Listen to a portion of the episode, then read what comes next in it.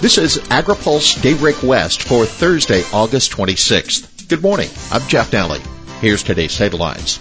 Decision day for fiscal bills. UC ANR drought policy brief.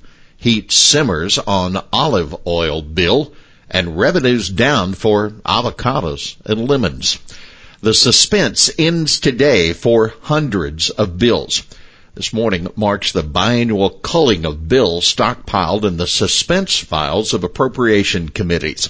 The make or break moment will determine the fate of the more than 500 bills that have been branded as having a potential fiscal impact to the state budget. Most of the decisions, however, will already have been made ahead of the hearings. AgriPulse has been closely tracking SB 559. That's a bill proposing nearly $800 million for fixing conveyance canals. The Assembly Appropriations Committee was set to debate the measure on Monday, but they bumped the discussion to today. UC ANR offers policy ideas for helping small farmers survive drought.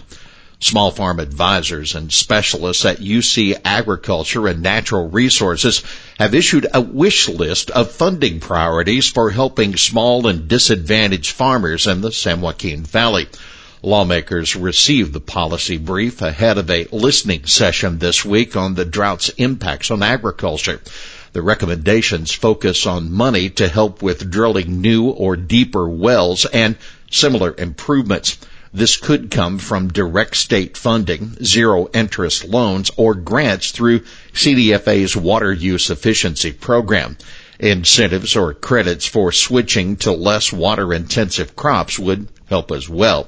And PG&E could play a part in lowering electricity costs from the increased groundwater pumping. This could come in the form of pump efficiency rebates or financing for repairs. County Farm Bureaus drop opposition to olive oil bill. A measure setting limits on when olive oil producers can use the name California on their labels has divided Northern California Farm Bureaus.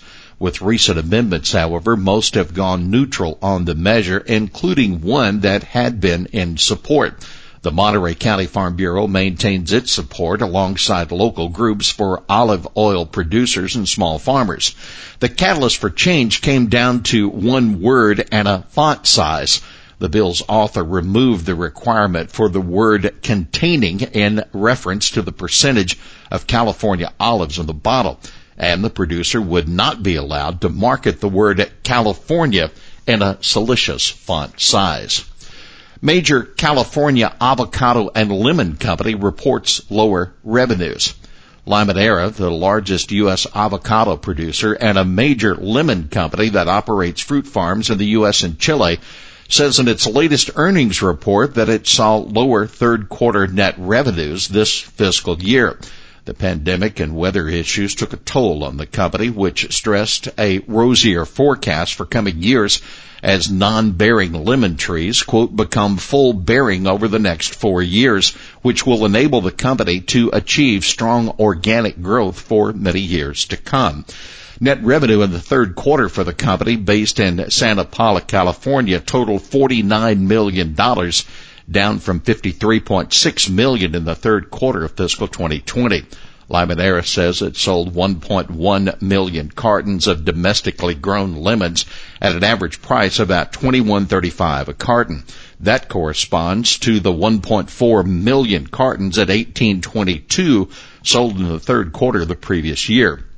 Limoneira, quote, experienced the same global logistical delays in the third quarter that are affecting the entire agriculture industry, said Harold Edwards, the company's president and CEO, in a statement. Taylor Farms invests in indoor leafy greens production. California-based Taylor Farms says it's investing in Pure Green Farms, an indoor leafy greens producer in South Bend, Indiana.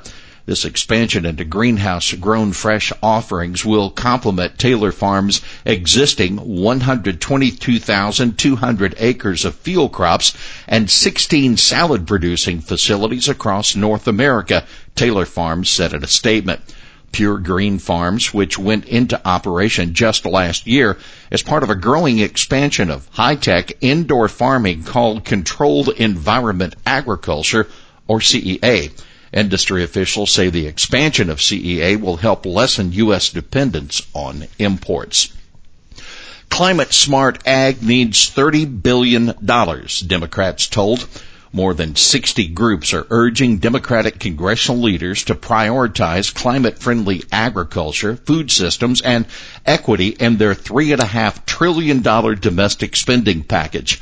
About $89 billion in the budget reconciliation measure will be designated for agriculture and forestry in the package, and groups including the National Sustainable Agriculture Coalition, American Sustainable Business Council, Earth Justice, and the National Family Farm Coalition want to see $30 billion of that allocated to conservation programs. The 2018 Farm Bill provided about $60 billion for conservation programs over 10 years. Those Farm Bill programs include the Conservation Stewardship Program, the Environmental Quality Incentives Program, and Conservation Reserve Program. You can read our full report at agripulse.com. USDA expanding dairy donations, producer subsidies. The Agriculture Department is taking new steps to shore up the dairy industry by putting $400 million into the distribution of surplus dairy products to needy families while also boosting payments to farmers under the Dairy Margin Coverage Program. The Dairy Donation Program, which is being funded from coronavirus relief funding that Congress authorized in December, builds on a program set up by the 2018 Farm Bill that was limited to fluid milk. Dairy cooperatives and other processors that provide products to food banks and other services can get reimbursed for the cost of the milk and some of the manufacturing and transportation costs. The expanded program not only extends beyond fluid milk to processed dairy products, but also offers significantly larger cost reimbursement Deputy Agriculture Secretary Jewel Bronaugh told reporters yesterday. You can read our full report at agripulse.com. Finally, here's today's She Said It. This funding must go towards initiatives that benefit the people of California, specifically farm workers, rural communities, and people of color, not the interests of big ag. That Asha Sharma, who co-directs the California branch of the Pesticide Action Network. With $200 million left unallocated in the recently passed agriculture package, Sharma's urging state lawmakers to invest in farm worker housing, pesticide regulations, and organic farming. Well, that's Daybreak West for this Thursday, August 26th. For the latest news out of Washington, D.C., visit agripulse.com. For AgriPulse Daybreak West, I'm Chuck Alley.